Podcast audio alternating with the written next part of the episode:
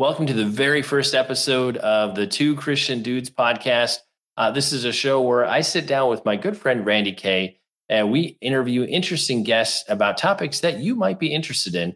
Uh, for season one, we are going to be talking all about near death experiences. And so, for this very first episode, we've invited Dr. Jeffrey Long uh, to come on and share with us. He is the founder of the Near Death Experience Research Foundation. He is also best known uh, for his New York Times best-selling book, evidence of the afterlife, the science of near death experiences. Uh, let me bring these gentlemen into the conversation. Well, uh, Randy, I'm going to pitch to you. you. You've had some more personal experience than I have with Dr. Long. Tell us a little bit about how you guys connected and uh, whatever else you'd like to share. Dr. Long and I connected um, with a mutual friend, John Burke, who wrote uh, Imagine Heaven. And then uh, this has become one of my favorite books, Evidence of the Afterlife which uh, details numerous cases, thousands of cases. I think the largest number of cases researched by anyone uh, in the world. And uh, Dr. Long was part of this uh, series that was taped. And I grew to respect him for the sake that he uh, knows more probably about near death experiences, certainly than anyone I know.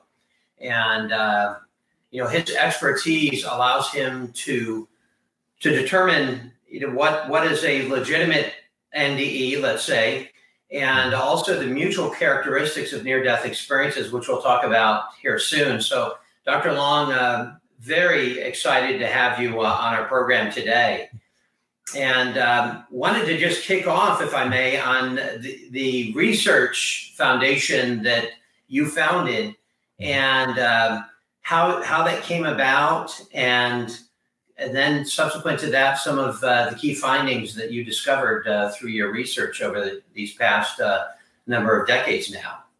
Mm-hmm. Well, Randy, great questions.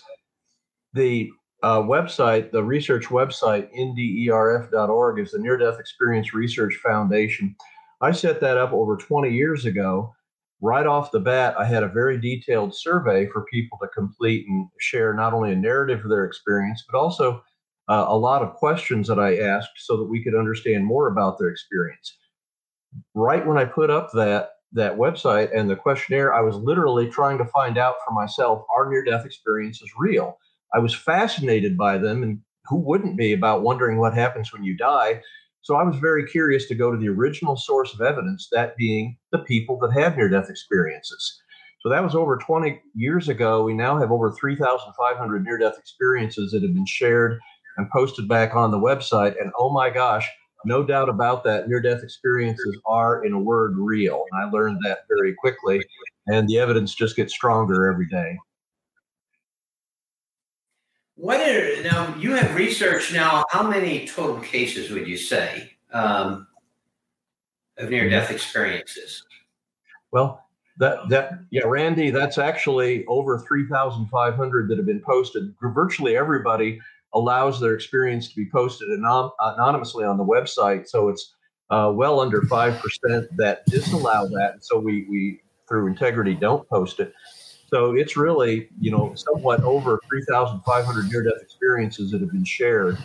That's the glorious thing about the research that I do when you have it on the website. Anybody on the world can visit the website and read the full context of the near death experience. You don't have to take my word for this research that I do. It's right there, plain view. It's the most transparent type of way to do research possible. And may I add, uh, while we're on the topic, portions of the website, including many examples of near death experiences, have been uh, the website's translated into over 30 different languages. So it's literally a global outreach. People all over the world have the ability to find in their native language near death experiences, complete the survey, uh, and so it's, a, it's truly become a global outreach. We, we actually have well over 50,000 unique visitors every month, and, and many of those visitors are from, from all around the world. Yeah, it was one of the epiphanies that I had, Dr. Long, and um, in that I had my own near death experience. And I thought I was uh, maybe an N of one or, or maybe a 100 at most. I had no idea that there were so many of these experiences. So when we when when you define a near death experiences, how do you characterize what constitutes a near death experience? Sure. Yeah. Randy, you're certainly not alone. A Gallup poll published in 1981 estimated that as many as 5% of adults had a near death experience. That may be a little on the high end, but literally there's millions of people that have had near death experiences worldwide. Now, to define a near death experience, it's exactly what the phrase states near death. In other words, you are so physically compromised that you're unconscious or clinically dead with absent heartbeat. Now, when you're that physically impaired and unconscious, you should, by the very dictionary definition of unconscious, not have any possible remembrance or memory at that time. And yet, people do have the memories. They, they recall what happened, their experience of the near death experience is what happened at that point in time. No two near death experiences are the same, but when you study a lot of them, you see a very consistent pattern of what we call elements, or what occurs so typically observed in a near death experience and typically in consistent order. The most typical uh, characteristics of somebody who has gone through a near death experience. Mm-hmm. Okay, the the elements or characteristics are again what what's commonly this it's not just me basically every near death experience researcher sees this there's that life threatening event boom you're unconscious or clinically dead. At that time a common element is what's called an out of body experience. Consciousness rises above the physical body and you can see and often hear from that vantage point while you're unconscious or clinically dead below. And from that vantage point they can see often hear ongoing earthly events, including often vividly describing frantic efforts of others trying to resuscitate them. They then pass into or through a tunnel. At the end of that tunnel, there's often a beautiful, unearthly, mystical light. Uh, one near death experiencer said it was like a million times a million suns, but it never hurts the eyes. It's just uh, overwhelmingly beautiful and mystical. At the end of that tunnel, there may also be a beautiful landscape, uh, unlike anything on Earth, analogous in a way that there's buildings, there may be plants, landscapes, but near death experiencers may say the color of, of what they're seeing there, the flowers, their colors are beautiful beyond anything on Earth that they ever knew or even conceived of. They may encounter music there that's beautiful beyond anything that they could have imagined in their earthly life. As the near death experience progresses, they may have what's called a life review. They may be aware of part or all of their prior life. One of the really neat things about near death experiences are these joyous reunions with their deceased loved ones. Virtually all the time, if they encounter a being they knew on earth, they're deceased at the time. And these are joyous reunions, even joyous reunions with pets. We hear over and over, uh, even if the individual that they that died that they knew on earth died of a disfiguring or crippling or or illness or advanced age or trauma. They're picture perfect health in the near death experience. Uh, there's often other beings around there, and at this time, they're feeling overwhelmingly intense positive emotions. That's very typical. Actually, the two most common words used as a scripter in a near death experience, and this is research just came out in the last couple of weeks, is light and love. They feel overwhelmingly profound sense of love, and, and uh, light is very commonly observed there. At the end of their experience, they may either be sent back to their body involuntarily or they may be involved in making a decision about returning to their earthly body. Interestingly, the great majority of near death experiencers do not want to return to their earthly body. They want to stay in that unearthly, if you will, heavenly realm. They feel intense love, peace. They're no longer feeling any pain. And they often deeply describe that they feel that that's their real home, that unearthly heavenly realm. But ultimately, at the end of the near death experience, when they return to their body and they recover from that close brush with death, they've got their near death experience to share. Wow, you you literally read my book, Dr. Long. I uh, textbook, you know, and that that in of itself was uh, initially shocking to me.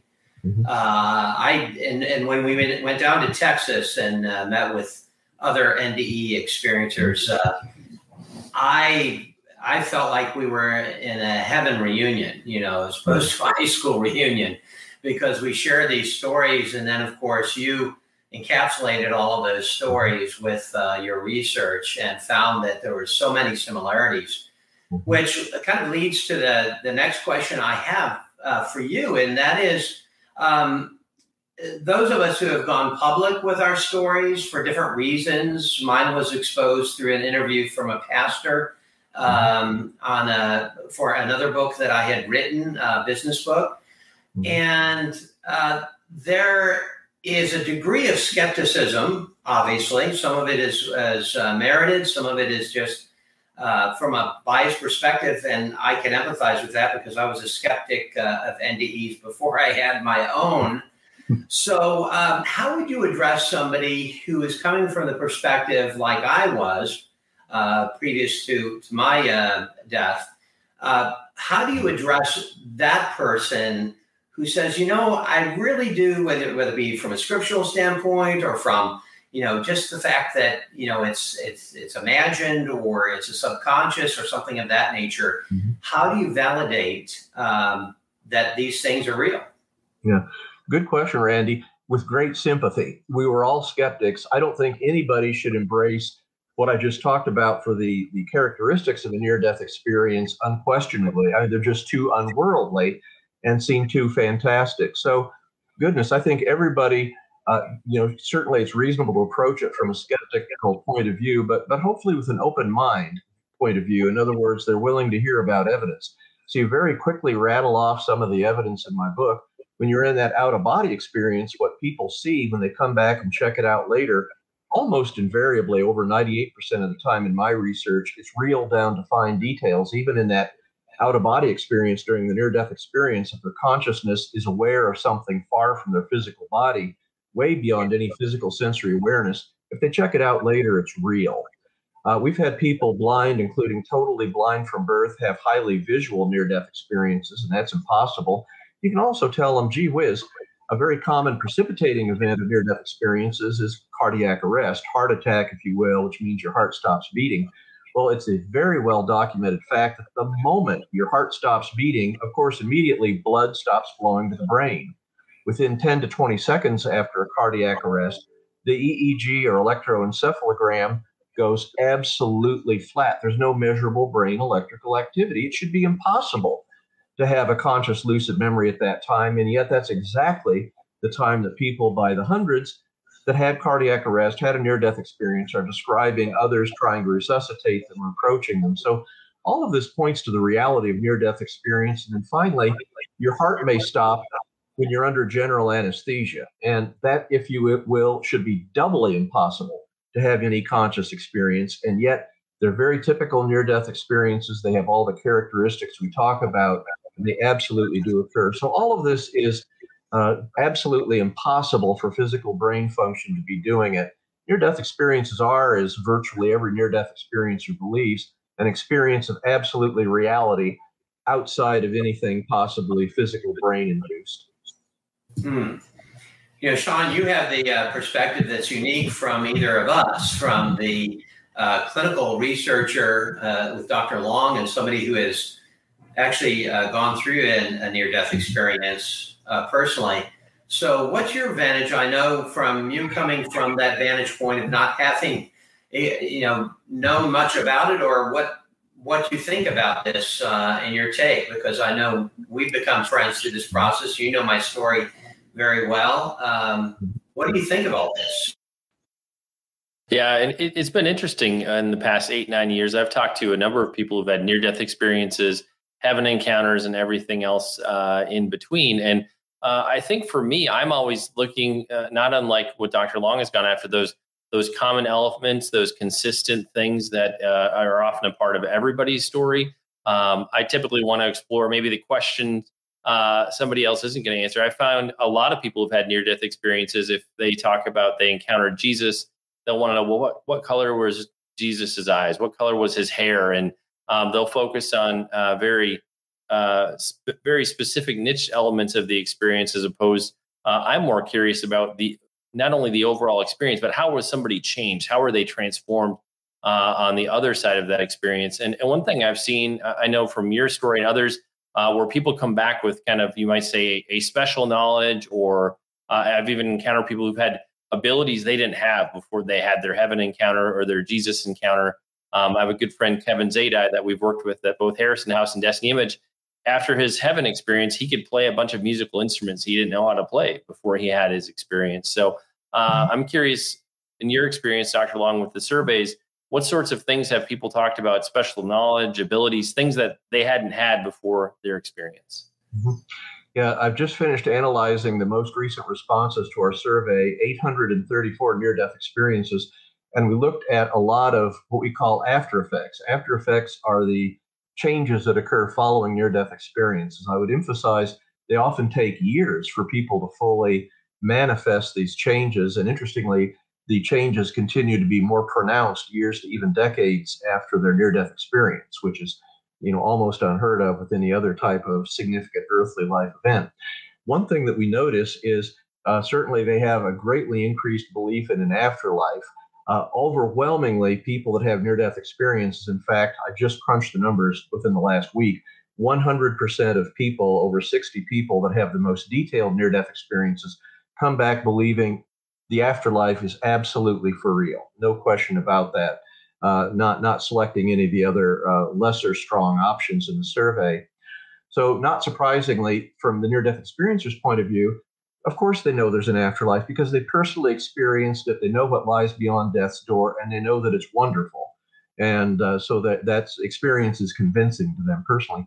Also, there's a greatly reduced fear of death. Again, we asked survey questions. What was their fear of death at the prior to their near death experience, and then later, an average of about 15 years later, when they share their near death experience, overwhelming shift to a decreased fear of death for exactly the same reason. They know what lies after death, they know it's not to be feared. I think it gives them the courage to live their life out loud and more wonderfully. Uh, they also have a dramatically increased example in response to compassion. They're living their life much more compassionately. Uh, percentage wise, it's, it's just startling. Even as a seasoned researcher, I look at the numbers like, this is incredible.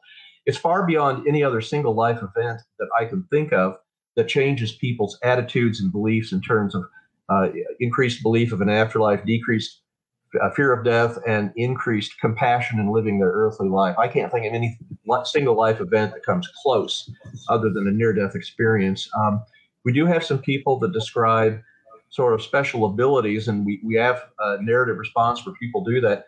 Part of this compassion or, or increased loving outreach they have to the world themselves too, I might add, is I think they're more aware, they're more attuned to people, they're more perspective, they value people more, and so I think they tend to be more attentive. I think an awful lot of, of the so-called after effects or special abilities comes a lot of that sort of intuitive awareness is probably just they're picking up nonverbal cues or listening more they're more aware. And I think that has to do with a lot of these after effects. I'm not totally convinced there's any, uh, you know, off the chart, inexplicable paranormal things that happen, certainly not consistently. But certainly this changes people profoundly. Uh, they become much more loving. They may leave unloving relationships and seek out loving relationships. That's not at all unusual. They may leave their vocation they're in if they can't manifest their new values and seek out a new vocation. So the after effects are typically very powerful very long lasting and and can literally completely change people from the perspective of others around them and what about uh, the enduring nature of of these memories you know I, I can't remember what i ate for lunch yesterday half the time uh, but it seems more often than not people with these afterlife near death experiences uh, they have very vivid intense like you, you ask them about it and they're right back there in that moment why do you why do you think uh, these memories are so enduring for people yeah and that's a great question, Shaun. There's no question that the memory of a near death experience is profoundly different from other types of earthly memory. Two major studies looked at that. One was the prospective study of Dr. von Lommel, published quite a while ago. He interviewed people that had an over 60 people that had a near death experience within the first few weeks after their life threatening event, two and seven years later. And he found that their remembrance of near death experience, which he obviously recorded as part of his research, was absolutely verbatim, word for word accurate uh, in comparing people sharing their experience seven years later. Uh, leading researcher Dr. Greyson did a very interesting study where he had people repeat what's called the NDE scale, a research scale that asks about what occurred during the near death experience. And of course, you do that as part of your initial research with patient, with their subjects initially. And he did that, repeated the scale over 10 years later with a large group of, of people. And his published conclusion was that near death experiences are neither forgotten nor embellished or added on, if you will, even over a decade after they occur. And that's very consistent with what I'm seeing. I, geez, you know, you have people that say, I don't remember what I ate for breakfast a week ago, but that near death experience that happened 20 years ago, I remember that line by line perfectly without any type of break in the memory whatsoever. That that's very common. You know, Dr. Long, that uh, that's funny that you say that because the older I get, the more vivid uh, my memory of heaven seems to be. In contrast to uh, to my loss of memory in other areas. Now, one of the things that has surprised me, not surprised me so much as um, disappointed me, I'll say, is that I have been asked, uh, you know, about my near-death experience, and for me, it's all about my encounter with Jesus Christ. I I could have been thrown into a trash bin, um, but as long as it was with Jesus, uh, that would have been fine with me. Everything that you described in terms of the beauty of heaven, in terms of all the facets that are breathtaking, but that that encounter was so profound and some of the people that with whom I talk or uh, who are interviewing or whatever the case may be are saying, you know, it's an orb of light, it's um, you know, an ethereal presence, it's it's just something more nondescript. It's very universalistic. Um, how how do you account for the variability of some of mm-hmm. some of those uh, near death accounts?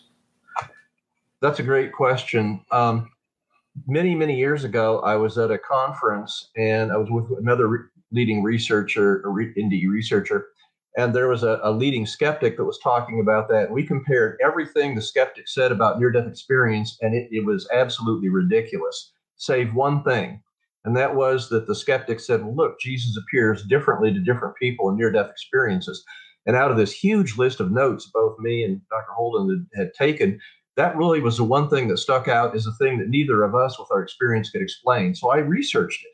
Uh, I've now accumulated over 100 near death experiences that describe Jesus. And by the way, may I add, it is, it is just mind boggling to me personally to sit here and read these account after account of encounters with Jesus. Uh, I will absolutely say I'm a stronger Christian for having gone through that process than I was before. Uh, Jesus is overwhelmingly described as loving, beautiful. But, but getting right back to the point of the questions, first of all, why does Jesus look variable? Well, absolutely no question about it. Jesus can be described as tall, not so tall, variable color of hair, and I look specifically color of eyes, size of beard. So we have actually, interestingly, at this point, a small series of near-death experiences in which Jesus appeared to the, the person having the near-death experience and flat out says, How should I appear to you? and involve the person having the near death experience in a choice. Why is that true? Because Jesus is not physical, he's not earthly in a near death experience. He's like the near death experiencer. I mean, the near death experiencer may or may not appear anthropomorphic, they may appear themselves as light, they may appear uh, some kind of, of unformed energy. So, Jesus and the near death experiencer, for that matter, I mean, by the way, the, the person having a near death experience, I mean, we had one guy that, that had lost both legs in life, and there were both legs back in the near death experience. So that's the disconnect. People perceptualize, uh, especially when you're in this unearthly heavenly realm, that it's a different type of physical earthly realm. That's not true at all. Everybody there looks looks similar and yet can look different. So Jesus literally asked people, "How would you like for me to appear?" Now, as far as people that have this rather bizarre concept oh, you must have seen an amorphous light unformed and said, aha, that must be Jesus. Well, that's bunk.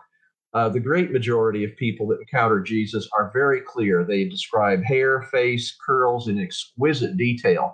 You're not seeing an amorphous ball of light when you see Jesus in a near death experience. You are seeing Jesus in the near death experience. Moreover, there's often in near death experiences very consistently described you jesus uh, i think i've had like maybe one or two near death experiences where jesus will say i'm jesus and i think those probably to childhood near death experiences. Virtually all the time when you encounter jesus in a near death experience there's no need to ask. You know instantly that's that sort of nonverbal communication that has in, in near death experiences. You know instantly not only is that jesus but you know that with every fiber of your being that's that sense of overwhelming love that sense of connection uh, everything that you could possibly hope about for encountering Jesus is there and beyond that. So that's uh, that's some insights about Jesus and near death experience. I'd be interested if that syncs at all with your experience, Randy. Huh. Sorry, I'm getting uh, a little yeah, yeah, Yeah, Shaun, I know you had some questions about Jesus, and I'll tell you yeah. what. Hey, just, no, I, whenever I go there, I should. I should. I, like I was so. I was so shocked when I read that many accounts of Jesus' near-death experience. I, I had to. There are times I had to walk away. I'm just sitting here in awe, just aghast. I mean, it is a deeply emotional experience, Randy, to be that aware of Jesus and that reality, that the love that is even in in a loving realm of a near-death experience, it's off the scale when you're in the presence of Jesus, when you're around there. All too often, it, it's not what you would have expected. It's not like Jesus says, Verily, verily, I say unto you, go and do this. That's essentially unheard of in a near death experience. Jesus is there to be loving. There, Jesus is there to be with you. Jesus spends much more time listening, being a part of you, being sharing with you.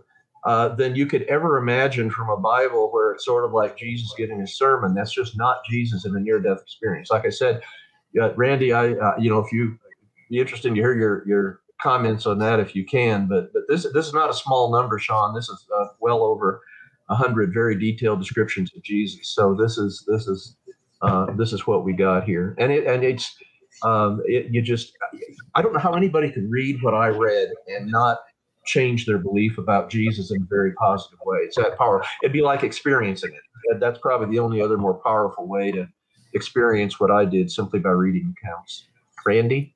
Yes, absolutely. You know, um, I can I can describe him vividly, and that's probably the most common question that I've been asked. You know, what does he look like? Does he look like this? Does he look like that?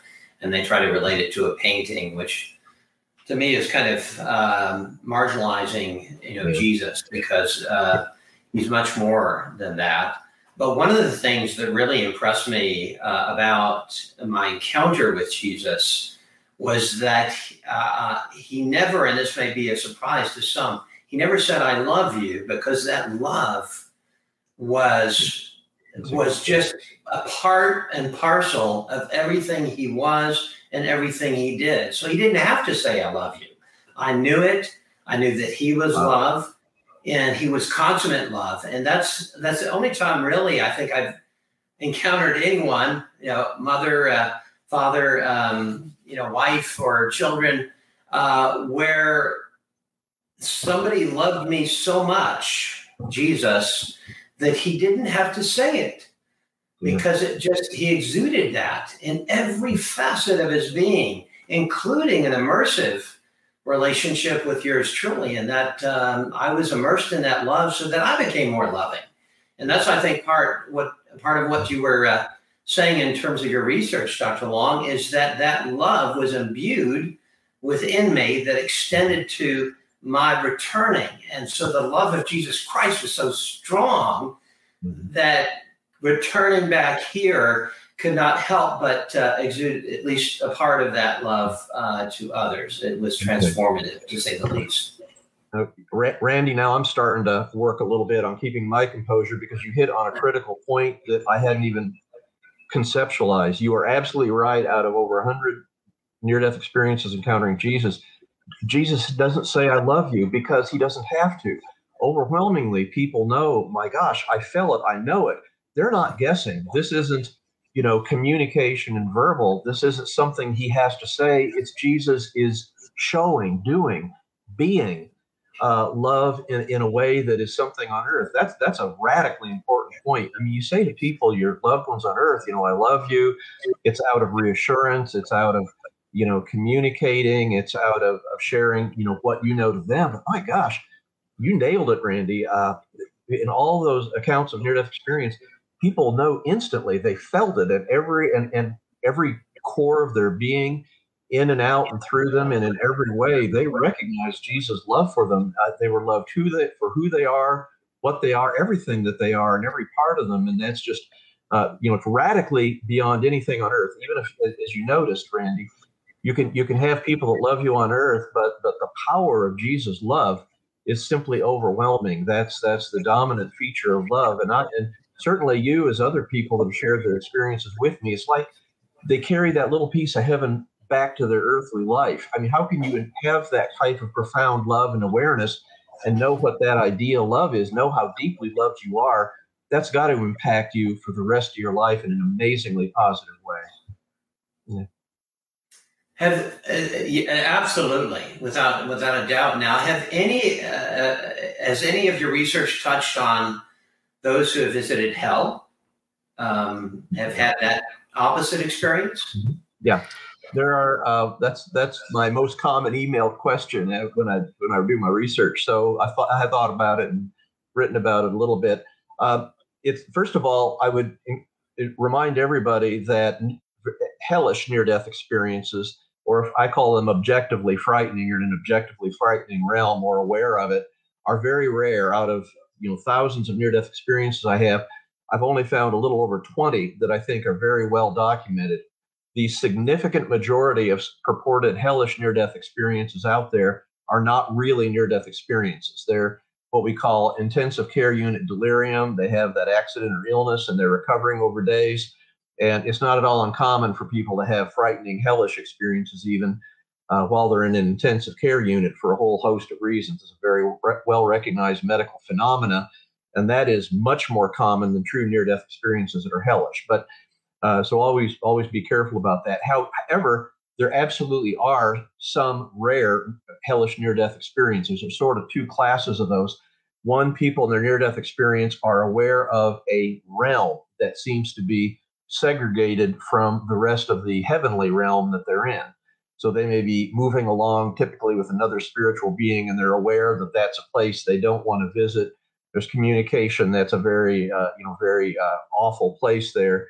You don't want any part of that. So there's some awareness that there's a, a separate segment of, of uh, that they they're aware of that's, you know, if you will, visible to them in the in heaven, but absolutely not a part of heaven. So when people say there cannot possibly be hell in a heavenly realm. That's absolutely true. This this hellish realm seems to be from external observation sort of discrete and apart from heaven. And then about the other half of people actually were experiencing the hellish realm. And the most frightening stuff I've seen in my life is not anything I saw in horror movies or read in a horrible, you know, terrifying book, but are some of these descriptions of hell, and they are awful. It's it's everything: sight, sound, uh, you know, smells, the, the terror. However, I want to point out a couple very important things about that. First of all, it seems that when people end up in that hellish realm, uh, many times they simply call out God or Jesus, Jesus more than God, and they can be rescued from that hellish realm. That's a fairly common end to their being in a hellish realm. Second thing is, even after that experience, it's not at all unusual for people that had that to realize they had some issues in their earthly life anger, guilt, uh, judgmental attitude, and they will come to recognize that that's literally the only experience they could have had, the only way that they could have come to confront those issues in their life and change and become more loving people. And they don't believe that that they're going to be condemned to a uh, eternal unearthly hell. Uh, I think that me and, most near-death experiencers don't believe that there's a permanent involuntary hell. Uh, I think these beings, and again, as best I can tell from these limited number of NDEs, these are people that basically chose to get themselves there, which I know is astounding, but probably not from a single choice, but from a series of, of decisions that brought them closer and closer to a realm of evil. And when they end up in this hellish realm where they're around other evil demonic beings, paradoxically, these are beings like themselves. They share the same values. They're evil. They want to destroy they hate, uh, they're angry, they're bitter. And interestingly, I got to thinking about it, but I think that these beings that choose step by step by step to find themselves in that realm, in a way, that's their heaven because they're around beings that are like themselves. Uh, they don't have to be known for being angry, bitter, resentful beings that, like they would be in their in, in a heavenly realm. And so I think step by step they find themselves there. I firmly believe that God has the ability to if you will, rescue or pull out anybody that wants to leave that hellish realm. All they have to do is sincerely ask that. And unfortunately, in the heavenly realm, they're going to certainly have to be known as that profound spiritual error they made to get there. So I know that's not uh, that's not what everybody believes, and I would emphasize we don't know, but that's that's my hypothesis. So if you hear differing ideas, they may be right, but that's my best guess as to how hell can be compatible with an overwhelmingly loving and compassionate God. I guess one question I would tack on to that, Dr. Long, is in terms of somebody who was not a believer, a practicing Christian at the time of their near death experience, or maybe they were following a different faith? Is there any variation in what some of those folks might see in a near death experience or how they process that experience? Right. The uh, we, we've done the largest cross cultural study in existence, including scores of non Western near death experiences. And again, I just crunched these numbers in the last few weeks to analyze them. Again, the content is strikingly similar to typical Western near death experiences. And these are predominantly people, uh, uh, Islam, uh, Buddhism, Hindu. Those are basically the top three non Christian religions that we run into. But they seem to have strikingly similar near death experiences as everybody else. With regard to religion, I had one near death experiencer explain it, and this is consistent with what a lot of other near death experiencers learned. They were in the presence of God during their near death experience and actually asked God, Well, what about people of different religions? And God showed them a mountain, and on the mountain, there were different people climbing up different sections of the mountain. They weren't aware of each other. Their path was completely different on their side of the mountain, but they were all coming up trying to get up to the top of the to the same destination at the top of the mountain. God said, "This is what religions of the world are like," and that is probably the best expressed analogy of what I've heard from other near-death experiencers as well. So I think God and God's infinite wisdom uh, accepts us all for who we are, what we are, and everything we are, even if we have non-Christian uh, beliefs. Interesting. You know, I was a I'm a former agnostic. I was a believer a Christian uh, before I had my near death experience, but I was in a, a state of, uh, let's say, an antagonism. You know, why God, why have you abandoned me? State of mind, uh, which uh, you know God accepted me freely in that state of mind. Um, as an agnostic, I uh, I guess one of the things that dissuaded me from uh, Christianity was that uh, that you know Christians are judgmental, uh, they're hypocrites, you know, all of the standard answers uh, for that. And uh, what was interesting that you talked about, Dr. Long, was those people had, who had the hellish experience that they almost wanted to be there, that they had abandoned whatever moralistic confines that kept them on the, the so-called straight and narrow uh, that, that that was their domain. You know, they kind of found themselves in the in the nightclub, so to speak, and they had abandoned yeah. all of their, the moral principles that this world uh, sometimes uh, places upon us uh, to, to do good. Mm-hmm. And they were in their element. So, um, you know, it's there are you know certainly scriptures that uh, that speak to uh, when Jesus said, "I am the way, the truth. No one comes to the Father but through me." But what's interesting is that in Islam, Jesus is a, is a prophet. I accept it as a prophet. Um, and many other uh, religions also accept Jesus as a historical figure. But uh, that's interesting to me, your research and and the kind of the mountain, because um, you know that the, that Jesus talks about the straight and narrow, and uh, you know the near death experience points to the afterlife, and then I guess how we have to figure out things here is um, how are we going to enter into that uh, afterlife? You know, and that's a really good point, Randy. Uh, there's one thing you overwhelmingly see in near death experiences you're not told what to believe. And that's an extremely important point. So it's, you know, while you, in a near death experience, you virtually never have somebody that says, go forth and be a teacher, go forth and, and do particular activities. And it's vanishingly rare that they're they ever seem to have some uh, external direction in terms of what they should believe. So very much we're here in our earthly life to with with everything that's been thrown to us come up with our own decisions come up with our own path to draw closer to god uh, in the way that we think is best and so uh, you know in the absence of clear direction regarding religious beliefs in in near death experiences doesn't mean that there isn't you know that that maybe ultimately that's not there. There there really is whatever. In fact, one person was asked God and said, "What's the right religion?" Answer: Whatever brings you closer to God. So, I think that's that's a journey that we all have to make here. Uh, I think it it the uh, in near death experiences there's a very clear uh, absolutely. It's like the, there seems to be a prime directive in near-death experiences. That is our free will is operant. In other words, and to make, have free will, we can't be led or directed uh, down too narrow of a path from the wisdom of near-death experiences. So I think that's part of a loving, uh, you know, creator interacting with those persons having the near-death experience. So, you know, I'm not saying that there's a, you know, there are some religions that don't I mean, you know, ancient Roman religions, part of it was, you know, you have the baby, you hold them out over a ledge, have the baby grab your arm, and if, if they didn't weren't strong enough, they'd fall to their death, Another kind of belief systems like that. And I think every we all recognize that now with eyes of 21st century that that's wrong. So I think it's it's uh, it certainly behooves every person to get that proper path that makes the most sense and certainly manifests love on in our earthly life and is closest to reality the best. And that's uh, there, there's not a direct as direct a path defined in near-death experience as you do think, with the notable exception of Jesus uh, being a, a, beacon on the path.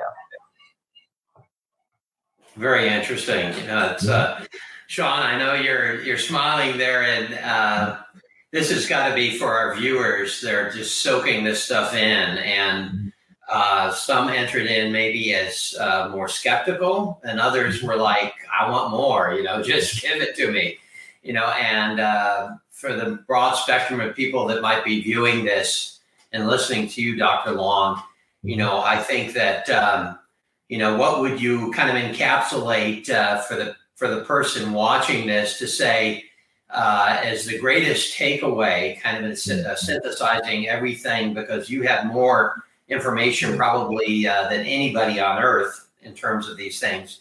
Is there anything that you might encapsulate and say, okay, this is the this is the biggest take takeaway from from these thousands of experiences? Sure, sure. Oh, oh, absolutely. Great question, Randy. Um, no one has to believe anything I say about near-death experiences. there's there's no substitute for reading them yourself. Uh, a good resource would go, be to go to the website nderf.org uh, and then go to at the top uh, under experiences, go to the link for exceptional experiences.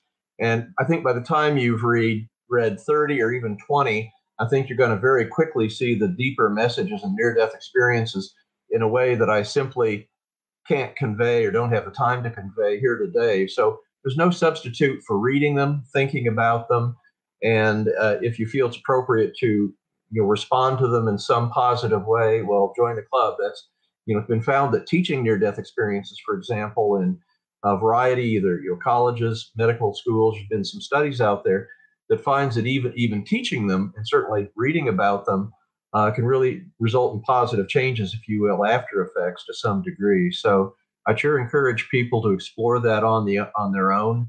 Uh, certainly, there's plenty of good books out there, you know, many others than than mine. Um, but find out for yourself, research, be curious uh, wonder about the fact that people that have near death experiences, out of the 834 that shared most recently on a most recent survey, 93.8% said their experience was definitely real. And these are near death experiencers from all walks of life. So there's certainly a message in there. I think it's a message that speaks to everybody around the world. It's just a message of, you know, it's up to you as to what the message is and, and when the message occurs. And, and I think it's just, I think ultimately near death experience is deeply understood. It's perhaps the most profoundly positive message for all of humanity as a whole that I can even conceive of. Wow. You know, I do a fair number of uh, eulogies and visiting those who are sick and uh, mm-hmm. and uh, at the cusp of uh, death uh, within the hospital or the home, even. And uh, one of the things that I've noticed, just anecdotally, is that those who were prepared uh, in a firm with a firm conviction of what would happen after this life, they knew where they were going. Um, that those are the ones certainly, and it, it's common sense, of course, but those are the ones that transition best and dealt with mm-hmm. uh, what is uh, typically a very traumatic experience that is uh, dying and death. So, um, you know, bottom line, I guess, is, uh, you know, these are the people who have been there, done that, if you will. and yeah. so, uh, you know, uh, the, the, the, plethora of uh, stories that are out there that speak to that. And so being prepared uh, for that, uh, because, uh, you know, the Bible teaches us that there's no promise of a tomorrow. And, uh, mm-hmm. you know, that it could happen anytime. But also, it's just good to, I think, deal with these issues because there's a peace that uh, that comes as a result. I think from people who who uh, understand that death is not the uh, the end all. Yeah, if only people could believe, as near-death experiencers are almost uniformly believe. Amazingly, less than one percent of people that have a near-death experience, when they share it, select that they uh, moderately or greatly fear death. I mean, it's, it's almost eliminates a significant fear of death. If only the entire world had that confidence in an afterlife, that that uh, absent fear of death, as people would have near-death experiences are. What a profoundly positive change it would be in this world for people to, you know, help die with dignity, uh, be incredibly reassuring to their friends, family, and loved ones during that process. I mean, we, you and I both do that, of course, as a physician that treats cancer patients. I deal with that every day in my professional life too. Yeah, we have uh, we uh, had a Bible study on. Uh, we have a lot of in San Diego. Uh, all of the uh, military branches are represented here, and so the Bible studies uh, that used, um, you know, the story that that I presented and, and talked about, you know, dying to meet Jesus, and that they found there were several told me they found that to be helpful when they went into battle that it alleviated maybe some of the PTSD that mm-hmm. some were experiencing because they knew whatever happened, you know, it um, it was going to be okay. It was going to be good, not just okay. Mm. it was actually going to be great. Yeah, well, that's that's fantastic. Thanks for sharing that. I mean, that's just a, a profound example of how understanding and, and afterlife, however you come to that understanding, and and that it's a wonderful afterlife and that death really isn't to be feared. Uh, I mean, as one near-death experiencer said, our earthly life is the boot boot camp of our uh, eternal existence, and, and I think that's that's good for the military too, right there. So that would be uh, that. You know, I think that's really true, and I think uh, you know we can we can talk about this, and these are words. I hope people you know go that extra mile and and spend the time with the the series that you're doing here the 12 just the uh, podcast you're going to have talking about near death experience. There's going to be a gold mine of information and perspective. I'll bet for those that follow through with the podcast you're doing on near death experience it's literally going to change their life uh, and and very much for the better and and certainly strengthen them in a lot of ways so that they can live their life more courageously less fearfully and, and more lovingly. They could take a little piece of heaven away from the show. Wow, we, we should hire you to do the closing for us, Dr. Long. That was fantastic. Um, yeah, the book is fantastic. I don't think you would be disappointed if you picked it up. Randy has the print book. I listened to the audiobook, whichever uh, you prefer. Uh, they're both fantastic choices. Uh, before we go, though, uh, Dr. Long, I want to have you give us a little bit more commentary on what people can discover uh, on your website. I see that you've got a lot of the information translated into a bunch of different languages. You got the place if people have had their own near-death experience, they can actually complete the the survey form that you have. There's what's the range of things people can experience on the site? Oh, great question. Um, certainly, there's over 3,500 near-death experiences, but there's a lot of other experiences in addition to that. We've got prayer experiences. We have deathbed visions. I mean, we have a whole host of really extraordinary uh, human experiences, sort of under the larger spectrum of near death experiences, all converging on that same message that death isn't the end, that there really is an afterlife and a wonderful afterlife. So, certainly would encourage people to look at the experiences, you know, especially again to go to experiences, drop down, look at the exceptional experiences. Uh, they're profoundly uh, informative, I think, for people that do that. There's a lot of sections there too about questions and answers. You can find the link to our Facebook uh, and interact with a lot of other people that have this interest. There's certainly a survey. It's a it's a huge one, but for those that that have had a near-death experience and, and have the time to take that on, that's fantastic. Um, you'll see that what you won't see are things for sale on the website. We firmly believe that what people share with us freely in, in sharing our near-death experiences, we share back to the world freely. So that's very important to us and, and, I think helps maintain the integrity of the website. But there's a lot of information, there's a lot of articles. People can find a great deal of uh, material there that I think is going to help them to be more confident about the reality of near death experiences and understand that the significance of near death experiences is not just for the person that had the near death experience, it's for them as an individual. They can take away that piece of wisdom, that understanding, that reassurance in the near death experiences and take it into their own life. Well, and we'll make it easy like we do with every episode. We'll have links in the show notes. Uh, if you want to check out Dr. Long's website, you can find that at nderf.org. We'll also have links to uh, the various books that Dr. Long has available as well. And, uh, you know, for a, a, first episode, this was a fantastic way to kick it off. I feel like we covered just kind of a wide range of what people can expect related to near death experiences. I love that we focus on some of the commonalities and some of the differences. Um, and as you progress with us throughout this first season, I'm hopeful that you'll be referring back to this episode, also the information on Dr. Long's website and his books as well, to process what we're going to hear as we're talking to some of our other guests who share about their own experiences with their near death or afterlife experiences. Uh, Dr. Long, truly an honor. Thank you for sharing with us. It's been a total blessing and an honor to have you on the show. Well, thank you much. Fantastic interview. Thanks to both of you. Uh, this, this was great. So I really appreciated the opportunity to share with you today. Great questions. Thank you, Dr. Long. Been a pleasure. A blessing.